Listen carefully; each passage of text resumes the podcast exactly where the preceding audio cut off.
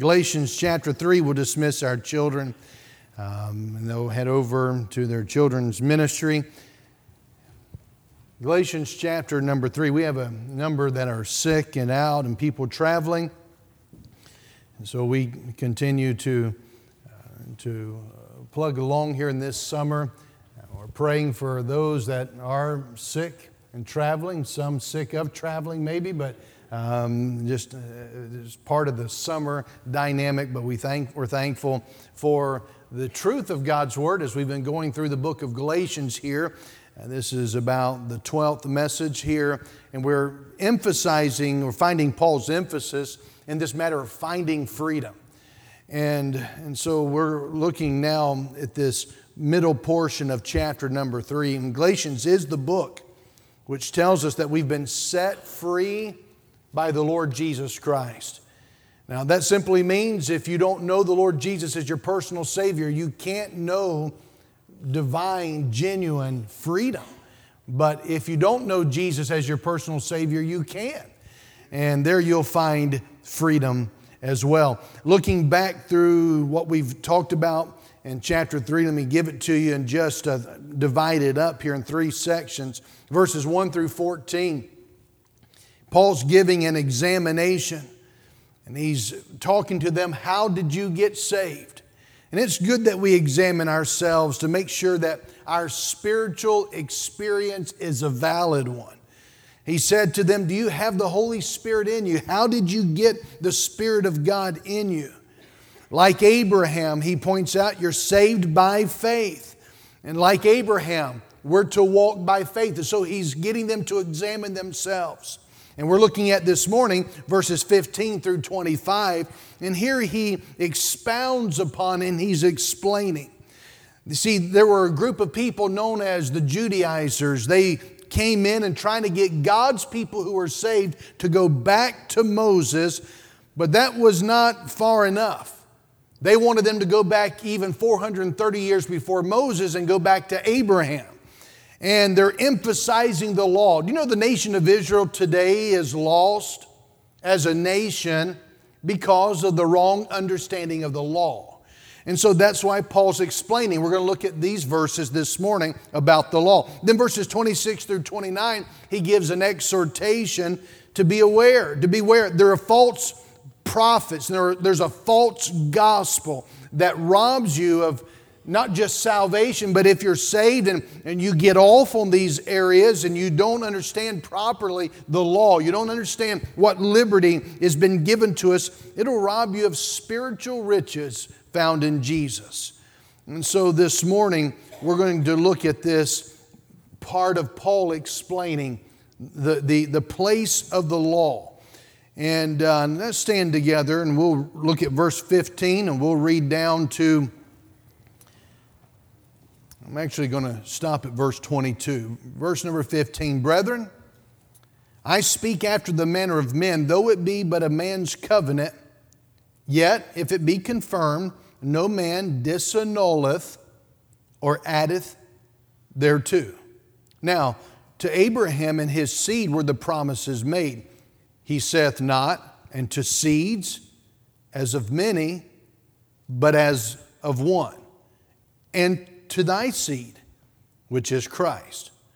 And this I say that the covenant that was confirmed before of God in Christ, the law, which was 430 years after, cannot disannul, that it should make the promise of none effect. For if the inheritance be of the law, it is no more of promise but God gave it to Abraham by promise.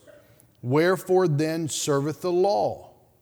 It was added because of transgressions, till the seed should come to whom the promise was made. And it was ordained by angels in the hand of a mediator. Now, a mediator is not a mediator of one, but God is one.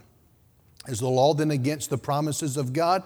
God forbid. For if there had been a law given which could have given life, verily righteousness should have been by the law. But the scripture hath concluded all under sin, that the promise by faith of Jesus Christ might be given to them that believe. But before faith came, we were kept under the law, shut up unto the faith which should afterwards be revealed. I'm going to go ahead and let's go to verse 25. Wherefore the law was our schoolmaster to bring us unto Christ that we might be justified by faith. But after that faith is come, we are no longer under a schoolmaster. This morning, I know this is a difficult passage, but I also recognize that while so many are accustomed to God's people, if they even bring a Bible to church, what they're wanting is a spiritual pep rally pill. And what this is given to us is, is part of God's very word. This was written by the Holy Spirit of the living God, and it is profitable. And so, in our journey to go precept by precept through books of the Bible, we must get a hold of the fact that God has this for a reason. And while it may not have an immediate, apparent application, it has quite a significant amount of rich theological purpose. And if we can get a hold of that, it will have its application in our life as the Holy Spirit thought it good for each of us. So this morning I want to preach on this thought. Why then the law? Why then the law? If the law does not bring to us salvation, why then the law? Or, subtitle, he went from Abraham, remember us talking about Abraham? to now he's going to bring up Moses. That's where the law comes from. And so I believe Paul is going to tell us this morning let's meet Moses. And then after doing so, let's meet Jesus. Thank you. Please be seated.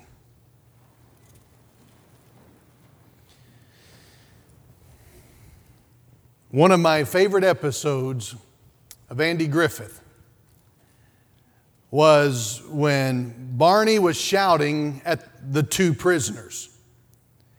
And he was explaining how things go down at the rock, better known as the jail cell. As he was shouting to these two prisoners, he says, quote, Here at the rock, we have two basic rules. Memorize them so you can say them in your sleep. The first rule is obey all rules. Secondly, do not write on the walls, as it takes a lot of work to erase writing off of walls. End of quote. Have you ever made rules like that? Have you ever seen rules like that? When I attended Bible college at Ambassador Baptist College in 1990, I went there the second year of the college, and the rule book was rather thin. But by the time I graduate, graduated, it was rather thick because the students write the rules. As things came up, they would put it into a rule. And you wonder where some of these weird, strange laws come from? It comes from the infractions or comes from the activities that may have been performed by somebody, and those in leadership, they thought something needs to be done about it. I've thought about in our household, the Ingram household, I think my wife and I could boil down um, our rules with our children to three simple, common sense rules, and we consistently encourage them to follow. Number one is no talking back, number two is no interrupting, and number three, obey the first time. The first time. You know, one of the reasons why it's, it's, it's, important that they learn to obey the first time is because as parents, you're teaching your children how to respond to God. We want to obey the first time. But here's what I have found out with those three rules, in any of them. By posting them on the refrigerator, it doesn't create the desirable behavior that we're looking for. It doesn't mean posting them is wrong, it just means it's not enough. the rules reveal what's important to us as parents, and they set clear expectations for our three kids, and they provide them with boundaries for appropriate behavior, and they communicate how we want them to interact with each other and with us. But at the end of the day, we also realize that these three rules, they don't create the obedience, they command it. See, rules are like that. Rules can guide behavior, but do you know that rules do not create behavior? Every parent knows that, or at least you should. Every police officer understands that. In the United States today, there are multiplied millions of people in jails, prison, or on parole, probation. Yet, as a society, we've never had more laws on our books than today. Obviously, laws do not create compliance. And that's even true of God's law. On Mount Sinai, Moses received God's law, and it called, it demanded righteousness, but it could not create righteousness. And that's the basic weakness of the law. It, can, it cannot create within us the desire to do the very thing that it demands us to do. A law, God's law, it can guide us. It can guide right desire. God's law, however, cannot give right desire. As Paul puts it in this passage here that we just read, the law cannot give life. It can't. And the law's inability to give life is the thrust of the book of Galatians. The law cannot do the most important thing, it cannot make us alive. Only Jesus can do that. In John 10 and verse 10, he says, I am come that you might have life and have it more abundantly. But we live in a world of laws, rules, ordinances, and policies. Everywhere we go, everywhere we look, someone is trying to lay down the law for us. Each one of us at any given moment, we're under more, many more laws than the ancient Israelites ever were. Yet, like as the Israelites, we're prone to think that we can find life from the law if we're not careful. But as fallen creatures, this is one of our fundamental mistakes. That is looking to rules to find life. In verses 15 through 25, I admit it's a complicated argument. But when you come to the Bible, you have to have your thinking cap on. You know, the Bible message is really a simple message. Yet the Bible message is a profound message at the same time. There is a profound simplicity to the Bible. And when you study the scriptures, you are studying the very revealed mind of God. You know that God Himself has revealed His mind in these verses of scripture.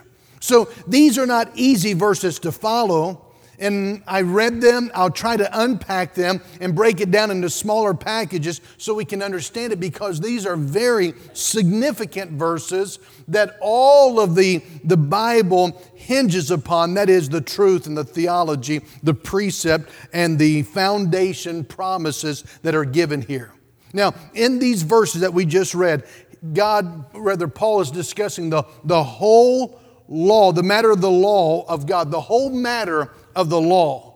This is not as familiar to us as maybe it would have been to the Jewish people. It may not be as familiar to us in 2022 as it was in the time when Paul wrote it. But its message is just as pertinent today and really just as applicable to us today as they were when Paul, led by the Holy Spirit, penned this. He's talking to us about the purpose of the law. In these verses, he mentions the law a number of times. His purpose is to show us what the law is intended to do and what the law of God can do and what the law of God cannot do. When we think about the law, we think primarily of what? Ten Commandments. And there's actually much more than that, but we'll just stick with emphasizing the Ten Commandments. The Ten Commandments never has saved anyone. The Ten Commandments cannot save, and Paul's going to emphasize that. In fact, no one could even keep the Ten Commandments. These are the basic truths and messages that Paul's bringing out in these verses. I want us to see three basic things. We're going to add a fourth coming out of this passage. Number one, in, in understanding why the law is given to us. In understanding this, the first thing I want you to see in verses 15 through 18 is the law and God's promise. The law and God's promise. Look at it again, verse 15. Brethren, I speak after the manner of men, though it be but a man's covenant, yet if it be confirmed, no man disannulleth or addeth thereto. Now to Abraham and his seed were the promises made. Remember, he gave us last week in this passage, the previous verses, the illustration of Abraham. And he's telling us that Abraham was saved by his faith, not by the act of circumcision, not by something that had to do with a technicality of keeping the law. And so God promised in verses 6 through 9 that we've already looked at that he would bless the world through Abraham. Yet the law that God gave to Abraham's offspring it actually blocked the flow of this blessing. And that's what verses 10 through 14 were emphasizing the blessing. And so, what God promised to Abraham, it has not, it cannot come through the law. It is just the opposite. In fact, remember, Israel is under the law's curse. We saw that last week. If they're going to follow the law, they're under the curse of the law. If you decide not to accept Jesus, you then have to go the only alternative, and that is by keeping the law. If you keep the law, you are under a curse unless you keep all the law perfectly in its entirety every day of your life, never slipping not one time. If you do, you're under a curse. And so you're either under a blessing because you've come to Jesus by faith, or you're under a curse because you're attempting to maintain the law by works. And so here in verses 15 through 18, Paul feels compelled to deal with how God's law relates to that promise he gave to Abraham. How then can Abraham be blessed how can his offspring be blessed? How can the children of Abraham be blessed if the law only brings curse? What's the relationship of the law and God's promise? More specifically, he's telling us how does the law that God gave Moses? Because Abraham comes along, he gives the blessing to Abraham. 430 years later, he gives the law on Mount Sinai to Moses. How does that law still relate to God's promise of blessing? And we, if we follow the line, storyline of Scripture in this, this realm, because every religion, every religion of the world, it maintains some fabric of having to keep the law. And so let's follow. That's what Paul is saying. These Judaizers are telling you to go back to the law. You're thinking you've got to keep the law. You're thinking that these Gentiles who do not have Jewish blood in them, if they're going to be saved the way the Jews are saved, you're thinking and you're telling these Gentiles they've got to do something with the law. And so Paul says, let's kind of follow this train of thought. The promise, well, let me ask you the question. You got to do something to help keep you awake. The promise to Abraham, the promise came to Abraham of blessing Abraham and his seed. The law comes to Moses. Which came first? The promise to Abraham or the law to Moses? Yeah, the promise to Abraham. He's first in the Bible. He's, he's coming along first, if you just think about it in its order. And so, first came the promise to Abraham. Then, 430 years later, the law comes to Moses. Now, here's the thought process that the Judaizers and the Jews today would have. And that is, they're presuming that the law, which came much later, would actually direct the flow of God's blessing when God's blessing actually came first. The promise of God's blessing came before the law, without the law. But the thought today is we have to have the law if we're going to get God's blessing. And so, in this kind of a scenario, what they're looking at is the law is kind of like a funnel. And they take the law and they all of God's promises and blessings are funneled into that law. Well, that's how first century Jews would have thought and tried to stir up trouble in Galatia. And Paul says that's a serious crime against the good news of Jesus Christ. And by the way, again, that's how the 21st century Jews would view things. If you want blessing promised to Abraham, you've got to obey and keep the law that was given to Moses.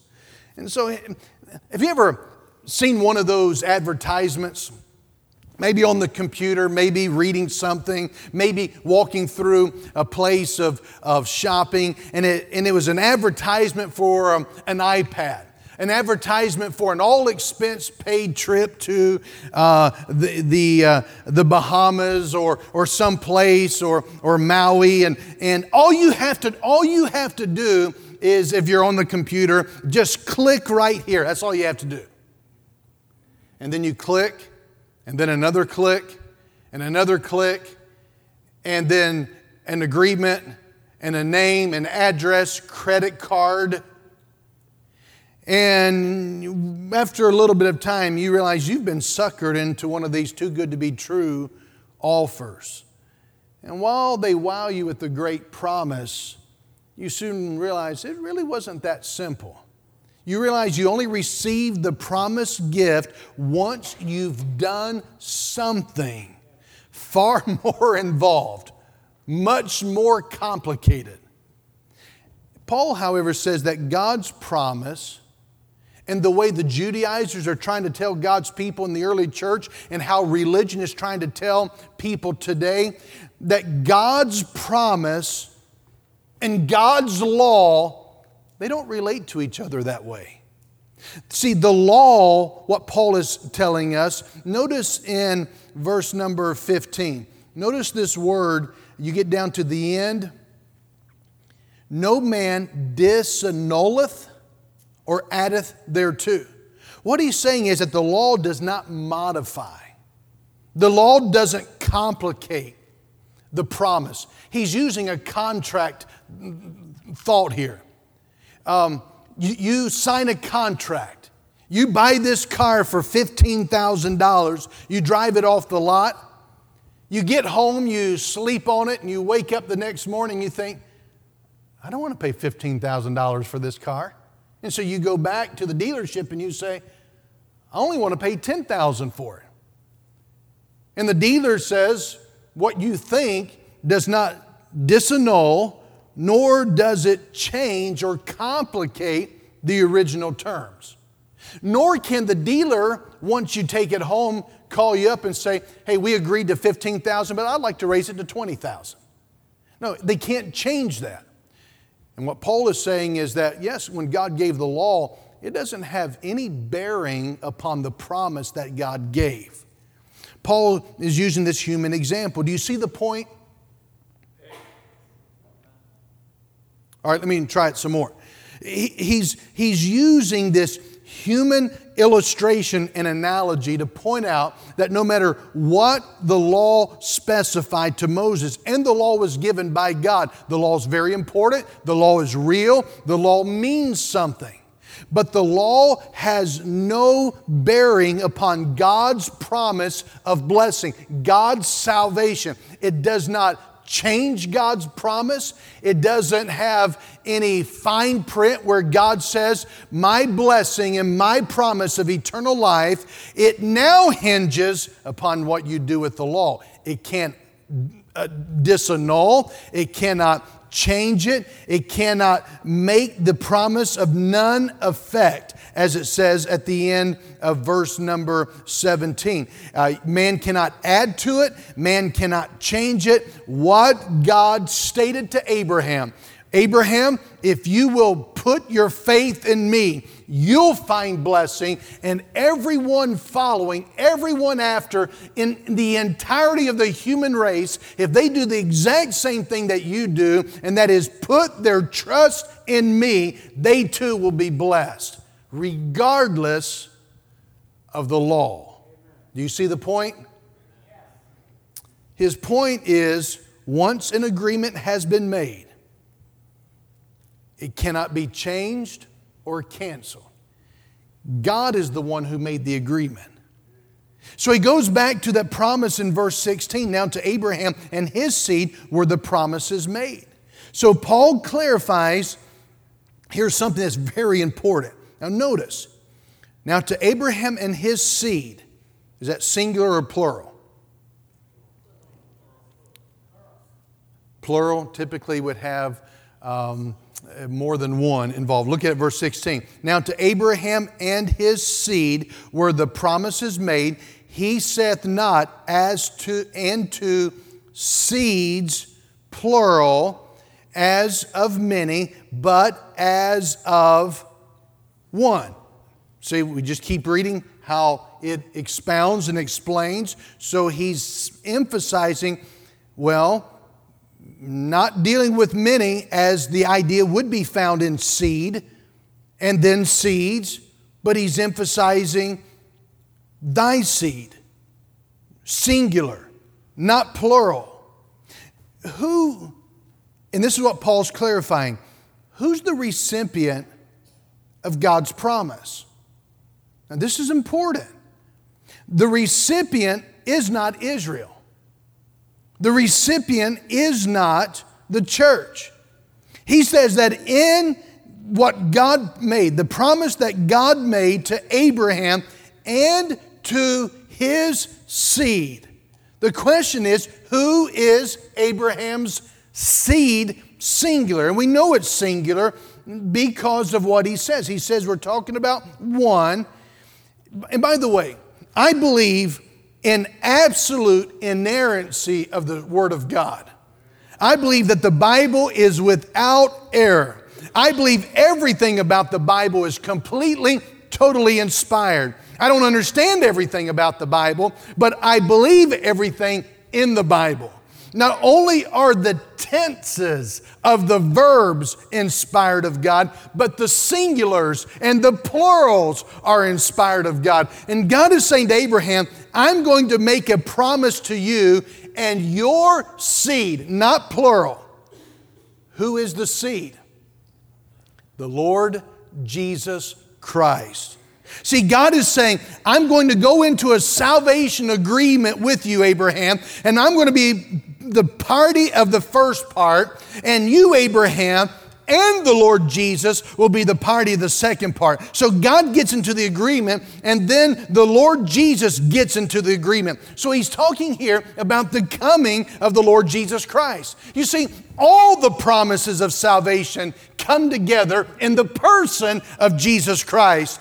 Abraham was saved exactly like you if you've been saved, uh, like you if you will be saved. Only salvation comes the same way from Adam to, to the end of the human race. They can only be found in Jesus. And So Abraham was saved exactly like you. You and I would only be able to be saved exactly like Abraham. Here then is the key point about God's promises. Christ Jesus is the one true beneficiary of all of God's promises. God's given everything to Christ. Everything. Every blessing God wants to give to this world is found in Jesus. Everything that God wants to give to you and me, it's already in Jesus. Thus, every blessing you see, every good thing in this world can only be found in Jesus Christ. We share in these promises, therefore, by coming to Jesus, the same way Abraham did. You say, Abraham, but Jesus was not alive in the time of Abraham. Oh, yes, he was. He just had not been physically born, but he had been alive. He was, he was alive at the creating of this world. He was alive um, before this world was ever uh, thought of or breathed out. And he's never had a beginning, and He'll never have an end. And so everything comes together in Jesus. But the question is, how do we get into Abraham? Well, not by getting into Israel through the law. You get into Abraham and share the blessing of God by faith. Faith in Jesus Christ. So Christ is the center of all this.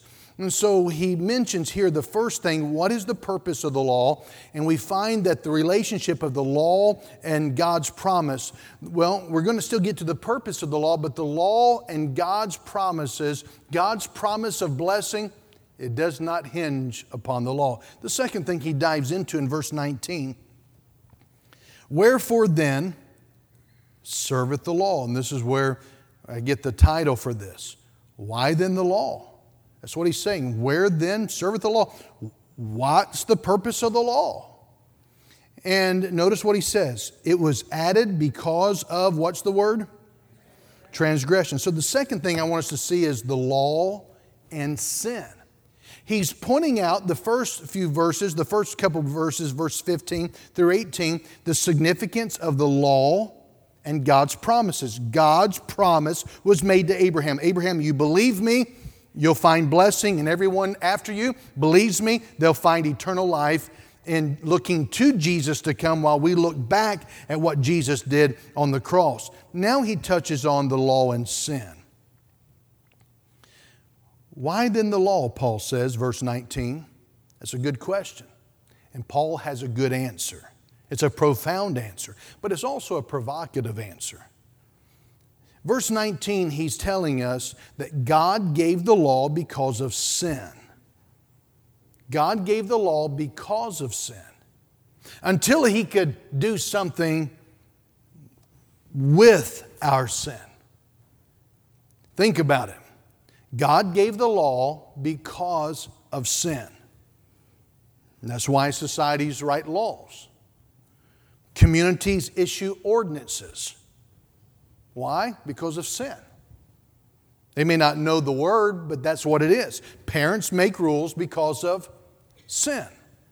Teachers post classroom guidelines because of sin. Employers have company policies because of sin. And of course, if children and students and citizens and employees were always obedient, and honest and people of integrity, there'd be no need for rules, much less consequences, suspensions, expulsions, jails, and, and courts, etc. And if God's people were perfectly sinless, there'd be no need for the law, much less its curses, much less its judgment. So the question Paul asks, wherefore then serveth the law? Why the law? In other words, if we're not saved by keeping the law, or if keeping the law doesn't change God's promise, why did God give the law in the first place? And so, verse number 19 gives us the first purpose of the law. Here it is to make man aware of the nature of sin. It says here it was added because of transgressions. Romans 4 and verse 15 tells us where there's no law, there's no transgression. 1 John 3 4, sin is the transgression of the law. So Paul says God gave the law to make us aware of the nature of sin. You know, before we had our modern highways and all the cars that we have, there was just the, the transportation of horses and, and buggies.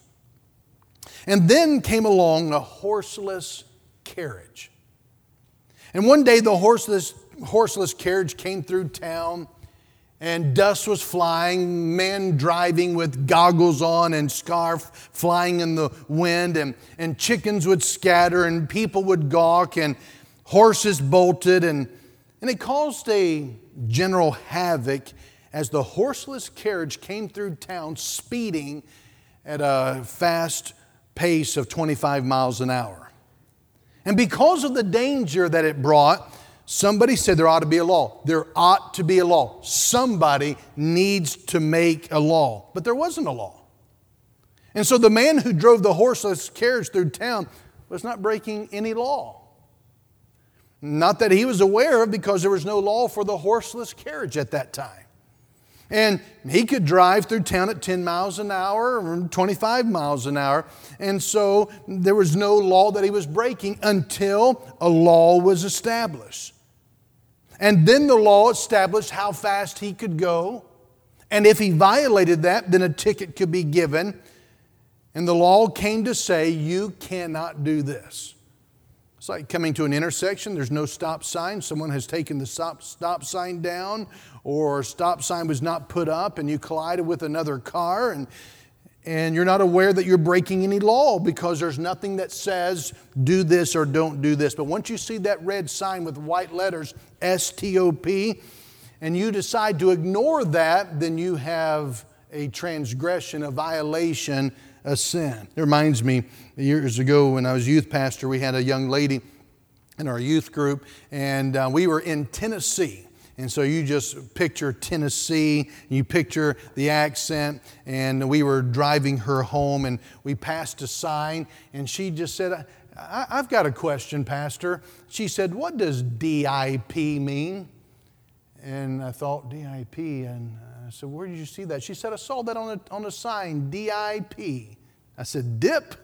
There's a dip in the road. Oh, yeah, I get it.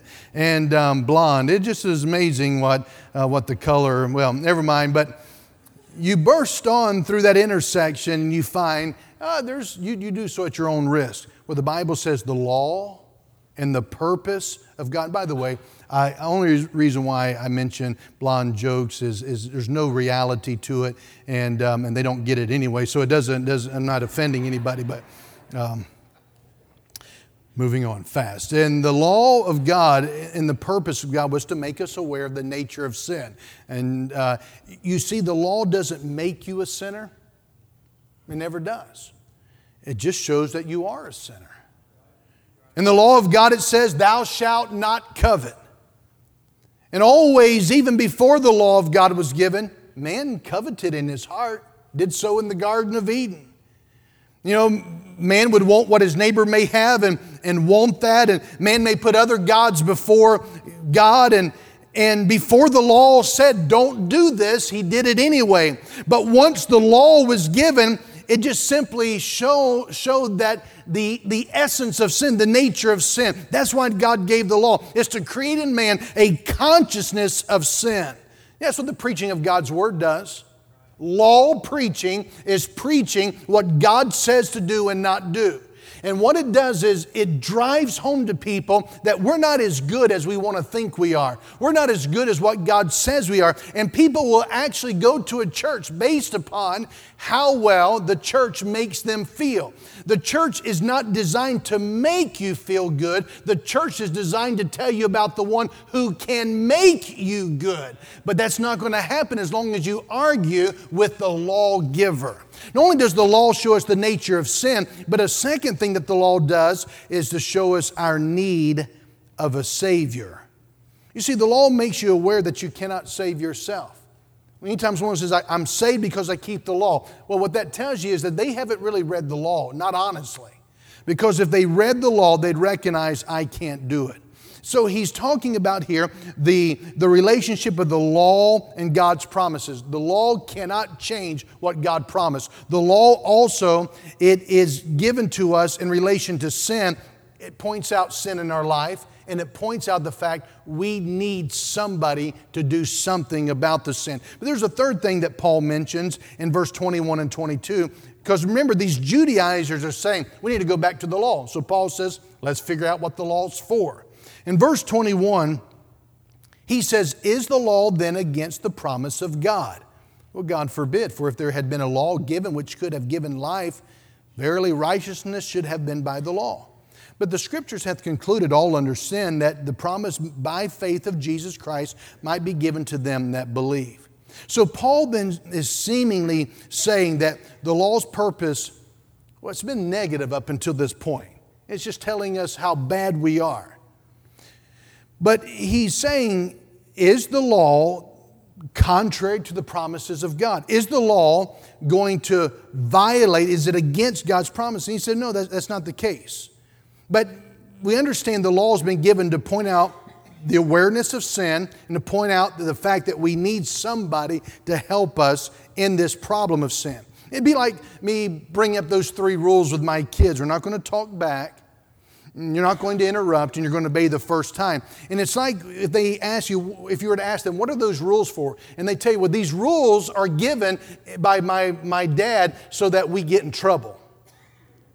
Well, that's not the design, but that's how people think of the rules. They think of God's law as it's just to, to, to make us in trouble all the time. You know, come on, Dad, it's not fair. These rules are out to get us. Well, that's kind of the response Paul was anticipating in these statements about the law. So his answer, he answers his own question well, certainly the law is not against God's promise. But why not? Note what he, note what he says here. If the law had been given, if there was a law given that could give life, then he said, we'd be doing everything we could to keep the law to get life, but the law cannot give life. He's saying here that if the law could give life, then righteousness would have come by the law, but it can't. And so he goes on to give us two beautiful pictures of the power of the law. Verse 22, he gives us the idea that the scripture hath concluded all under sin. The word concluded means to be locked up. So, so the law then points out the fact that all of us are locked up, concluded, locked up in sin. You know, this is tighter than Alcatraz. You can't get out of this jail of sin.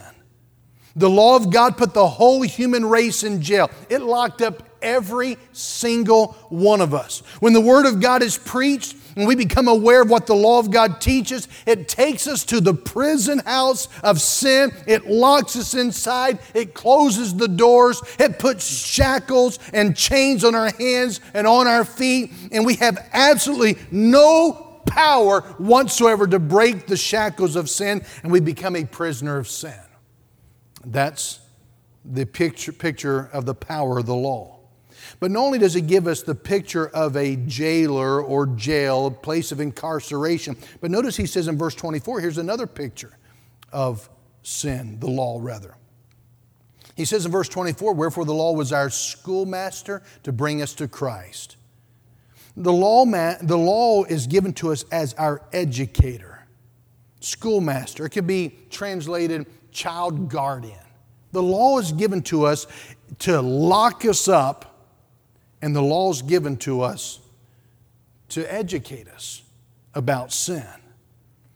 You know, Christ Jesus died to deal with our sin, to free us from the law and its consequences. that's why Galatians chapter 5 and verse 5 we'll get to in another day. For we, through the Spirit, wait for the hope of righteousness by faith. Again, it's a complex passage we've been looking through, but his challenge to us as we grapple with the law and its purpose, we've seen that the law does not undermine the promise of God. If God's promised blessing to Abraham by faith, God's promise to us come to Jesus by faith. And God's dealing with the law in our life, the law points out the sin in our life. It points out the nature of sin. It points out our sin nature. We were sinners prior to the law, but the law simply points it out. And then he talks about the law and life. The law can't give life, it never has. Only Jesus can give life. And so we wrap it up with well, how does the law relate to us? What can we glean, if anything, from our understanding of the role of God's law and God's plan to be a blessing? Well, first, remember that the law has an important role in your life, but it's limited. The law's purpose is not to give life, but it's to help guide us in living out the life we already have. When we need motivation, don't look to the law, look to life. Look to the life giver. Look to Jesus. The second thing is we must root our lives in God's promises, not in the law. This is what it means to be gospel centered, gospel rooted. People who root their lives in the law, they tend to be cold, sharp, prickly, brittle, moody, mean, disgruntled. Why? Because it's, it's, they're heavy laden. They're, they're, they're under a weight and a burden to try to perform. Jesus came to deliver us from that mindset. And the third thing is how this applies to us is that we must rely upon the Holy Spirit by faith to live the life that He's given to us. How do we do that? Well, treasure God's promises in His Word. Treasure every promise that He's given to you. And then experience the presence of the Holy Spirit. Oh, the law is, is real. The law is powerful. Paul said Romans 7, I would not know sin had it not been for the law. Well, that's miserable to know sin. No, because he tells us it's the schoolmaster. The law is what brought him to Jesus. He said the law is good, but the law's not the answer. Jesus is. And Jesus is still the answer.